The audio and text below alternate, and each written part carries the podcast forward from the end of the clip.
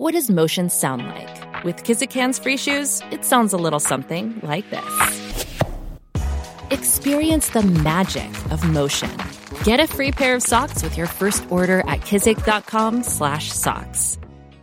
The longest field goal ever attempted is 76 yards. The longest field goal ever missed? Also 76 yards. Why bring this up? Because knowing your limits matters, both when you're kicking a field goal and when you gamble. Betting more than you're comfortable with is like trying a 70 yard field goal. It probably won't go well. So set a limit when you gamble and stick to it. Want more helpful tips like this? Go to keepitfunohio.com for games, quizzes, and lots of ways to keep your gambling from getting out of hand.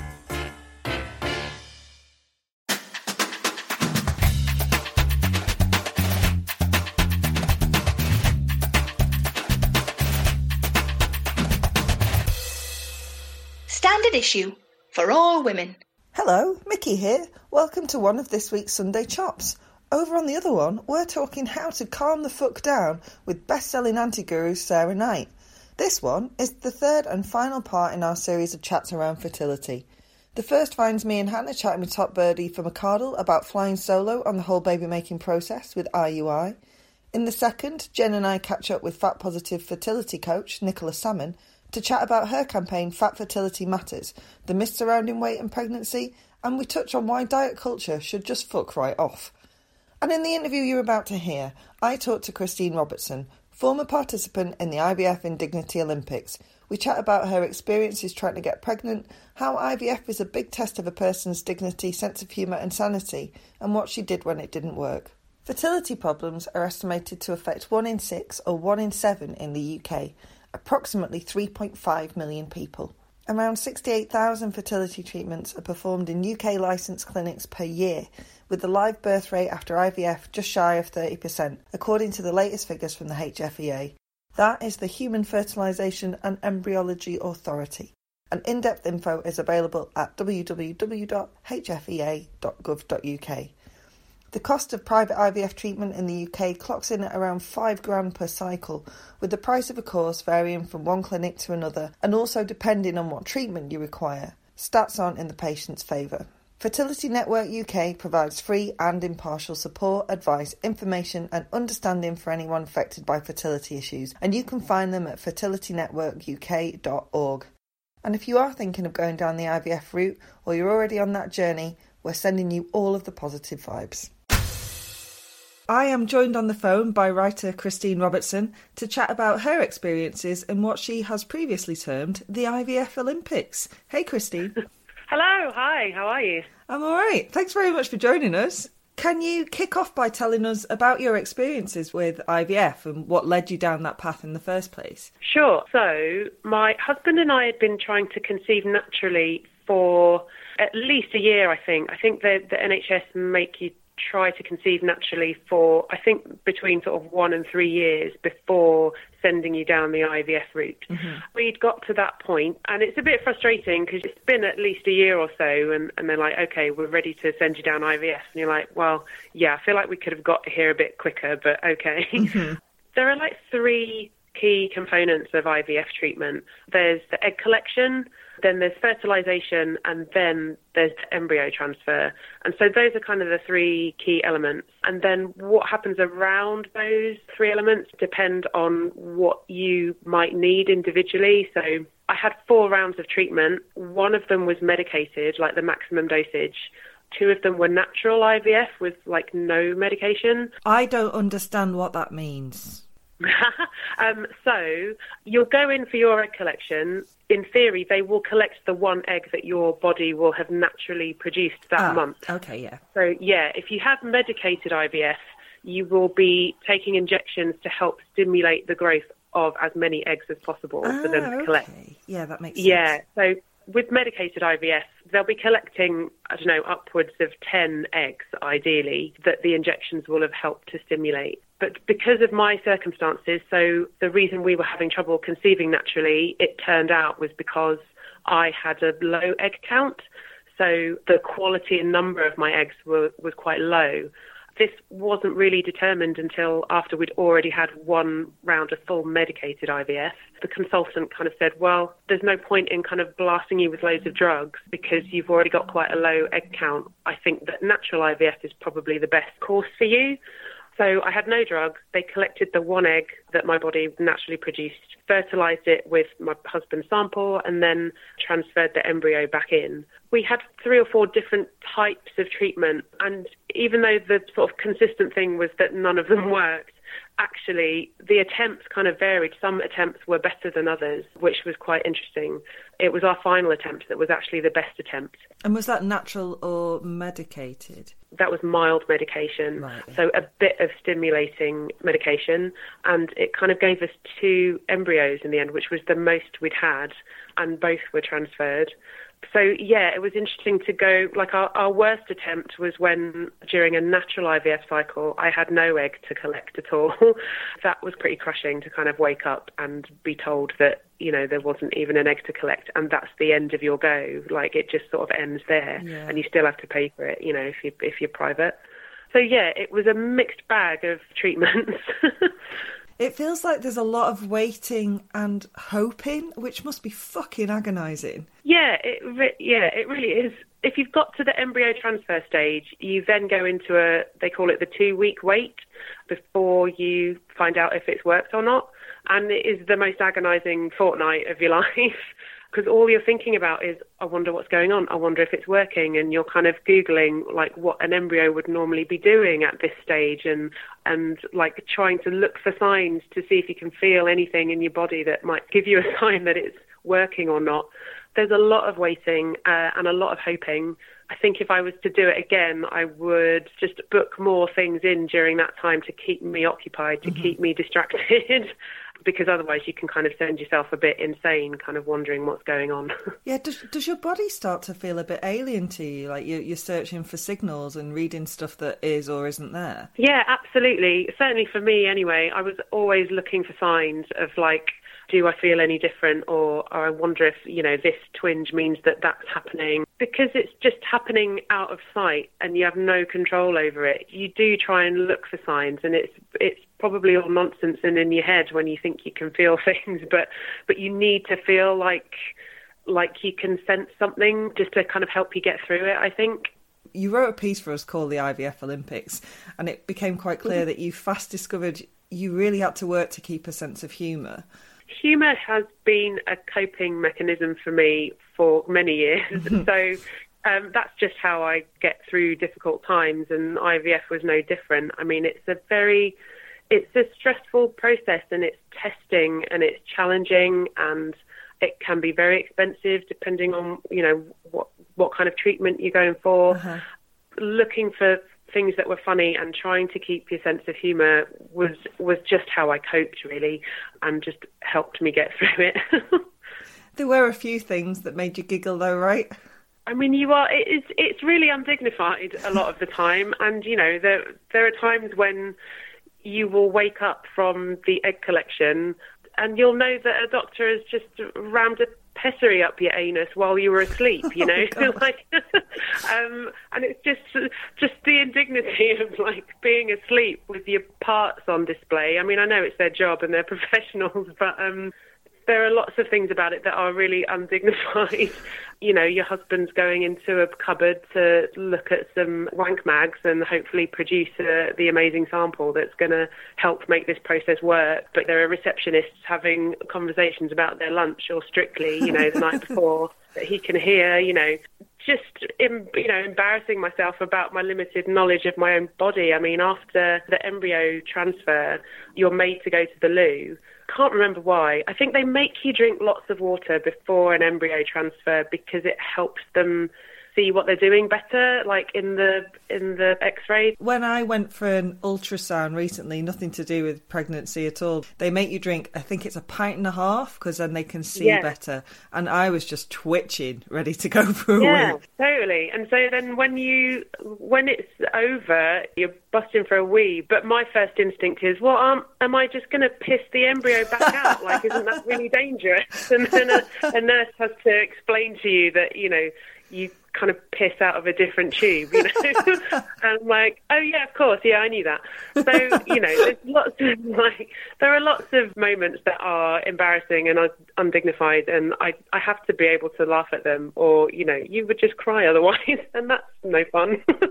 It's a weird process in that it sounds like it's incredibly bonding for a couple because it's a lot to put yourselves through, but it, it must also be very stressful for a relationship. Yeah, absolutely. It's a very testing time. Hopefully, you're both going into it on the same page, um, and hopefully, you'll come out the other side of it as we did, feeling stronger. But I can totally see how it can lead to relationships kind of breaking down. I don't know what the answer is, only to say that if you are doing it with a partner, just to always be honest about what you want and how you're feeling and is this still right for both of you and just be supportive of each other. I mean, that kind of sounds like a no brainer. But yeah, we felt lucky to come out the other side stronger as opposed to weaker, I guess. I think that's great advice for a relationship in general. Just to like make sure you're on the same page, be honest with each other. Yeah. And in the medicated processes, is that when they put hormones in you? Yes. So the medicated cycle I had included, I think, two different types of hormones. I might be wrong, but yeah, it definitely included like hormone treatment. And did you find there were um, any dodgy side effects from those, or just side effects? I personally didn't notice any. I know lots of women can experience nausea and find it quite unpleasant sort of the effects of the injections. Mm-hmm. So weirdly, I didn't. That was fine. For me, actually, my biggest reaction in terms of kind of my body struggling with it was actually after the embryo transfer. So when I was during the two week wait to find out if it had worked or not, afterwards you're given progesterone. You're given like suppositories or pessaries, and they are to help thicken the womb lining to help the embryo implant. You have to take those every day, and during one cycle, taking those pessaries after the embryo transfer, I developed like quite severe constipation. Uh. Again, undignified. Um, that was the only time during any of the process where I felt like my body was having a sort of negative reaction to treatment. I assume it will be different for you know for everyone. Yeah, that was the worst it got for me. yeah, gross. got plans for Valentine's Day? No, me either. Actually, that's a lie. I do. And those plans are moving to a new location as of February the 14th in London, we will be at King's Place near King's Cross, and we will be hosting the fantastic Dame Clare of Balding and the excellent Sarah Pascoe. Tickets are on sale now, so you know, get them quickly because they are going to sell like baked goods that are warm. Get yourself over to www.sarahmillican.co.uk forward slash standard hyphen issue where you can find out about this and all of our other excellent shows. I've got to ask, are there any positive aspects to the whole process? it's hard to find them, to be honest. Uh-huh. But that, but then that I don't want to suggest that it is an entirely miserable and stressful experience because a lot of the IVF process is about being hopeful and remembering why you're doing it and thinking positively because you're doing it for a good reason and wanting it to work and imagining it working and how amazing it would be if it worked. So, whilst there might not be anything positive about the treatment itself, remembering the reasons why you're doing it is a positive thing. And hopefully, you'll have nurses and doctors or consultants who are supportive and encouraging and sympathetic and will help you feel at ease or do their best to make you feel comfortable. It's an odd one. It's not, yeah, it's, it's hard to find the positives, but there are some. but most it is quite intensive and, and taxing. you have to put your utter trust in the hands of these professionals did you feel vulnerable? I don't think I ever felt vulnerable. I felt like, well, these people are experienced and they know what they're talking about. And so, yeah, like you say, I'm going to trust that they know best. I always felt like we were in safe hands. For me, there was never any doubt that this could be going better if we if we were seeing a different clinic or if we tried it a different way. I always trusted that they knew what was best I'm aware that there are lots of stories about, you know, clinics trying to find add-on treatments Yeah. and stuff that you might not necessarily need. I was actually quite surprised when we, the first private clinic we went to, sort of looked at our stats and said, actually, I think natural IVF is probably the best fit for you. And, you know, if that was a clinic who was just interested in making money, they wouldn't be recommending natural IVF because it obviously the drugs are what, you know, clock up the pounds when you're Yeah. when you're paying for treatment. So I did feel like they were always working in our best interest. There was always trust there. I personally never felt like we were being taken for a ride or exploited in any way. Well, that's really good to hear. And you've said that you went private. Yeah. A lot of talk around the postcode lottery to do with IVF. Was that something that made you decide to go private? Our first attempt was on the NHS.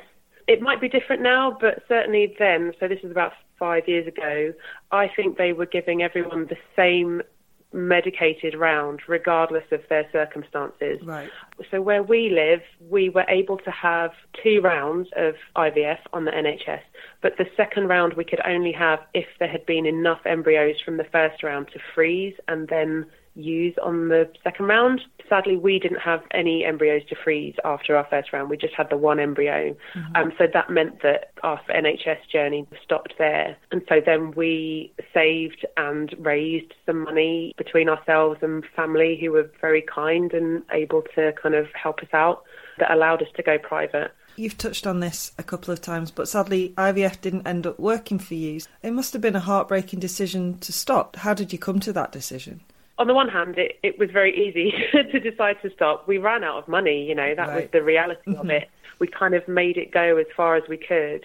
And luckily for us, because natural slash mild IVF was deemed more suitable for us, it did mean we could afford more treatment because they're not as expensive to have natural or, or mild IVF. Coming out of the side of four rounds of treatment over a period of about a year and a half, when you've got nothing to show for it and you've got no money left, like obviously it's it's crushing. Yeah. I mean, you know, you know, going into the process that actually the odds are against you. You know, the success rates are quite low. It's maybe no more than forty percent success rate, I think. Crikey. So it's it's risky. You know, there's there's risks throughout the process, and I don't think anyone goes into IVF blind to that. It was upsetting and hard. However, there was also an element of relief that it was over, Right, and yeah. that it and that it wasn't going to kind of dominate our lives for a bit. We needed to take a break and just stop thinking about it all the time. You do what you can to move forward, and so I mean, I don't think we would ever have IVF again if we were able to afford it. Partly because you know I'm five years older now, and it will be that much harder Yeah. But there are you know there are other routes available. If you want to have a family there's fostering there's adoption. Those are both very much still on the table for us when we're ready. And i suppose because we were never told it's impossible for you to conceive naturally there was still a glimmer of hope that we might be able to conceive naturally. You kind of find positives and things to still be hopeful about you know even when it hasn't worked so yeah Yeah. It sounds like the very practical British way of dealing with it is you find hope in small places and just keep going because what else can you Yeah. do? Exactly, exactly. Yeah, I don't regret it at all. I'm glad we did it. We learned a lot. You know, I learned a lot about my own body and kind of my reproductive system and, and kind of what's going on there. And then we'll just see. Who knows? We've still got each other, and that's awesome, you know? What advice would you give to someone who is about to start IVF? they should know that it will be testing and a challenge. And so staying positive, finding things that bring you joy and that you love to do or that make you laugh or whatever during the process is so important. Finding things to keep you occupied and upbeat is so important. It's really hard to stay positive in the face of stats that are not in your favour but you have to because otherwise the whole thing will just be a miserable process. Yeah. Look after yourself, treat yourself. You deserve to find laughter and enjoy yourself where you can whilst it's happening because it's stressful and it will take its toll. Yeah, find things that make you happy to help you get through it, I guess. yeah, I guess because obviously it's going to be a huge focus, but it's important to have those other distractions. It can't be the only thing in your life. Absolutely. It can totally start to dominate your mind and send you a bit doolally if it's all you're thinking about. So book time in with friends, go to the cinema or go for a walk or, you know, do whatever it is that makes you happy, that keeps you distracted. Otherwise, you might go a bit insane with it all. um, yeah.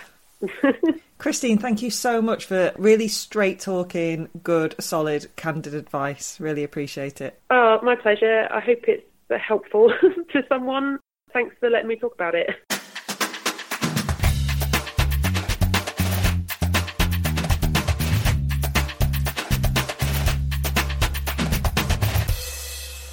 Standard issue for all women.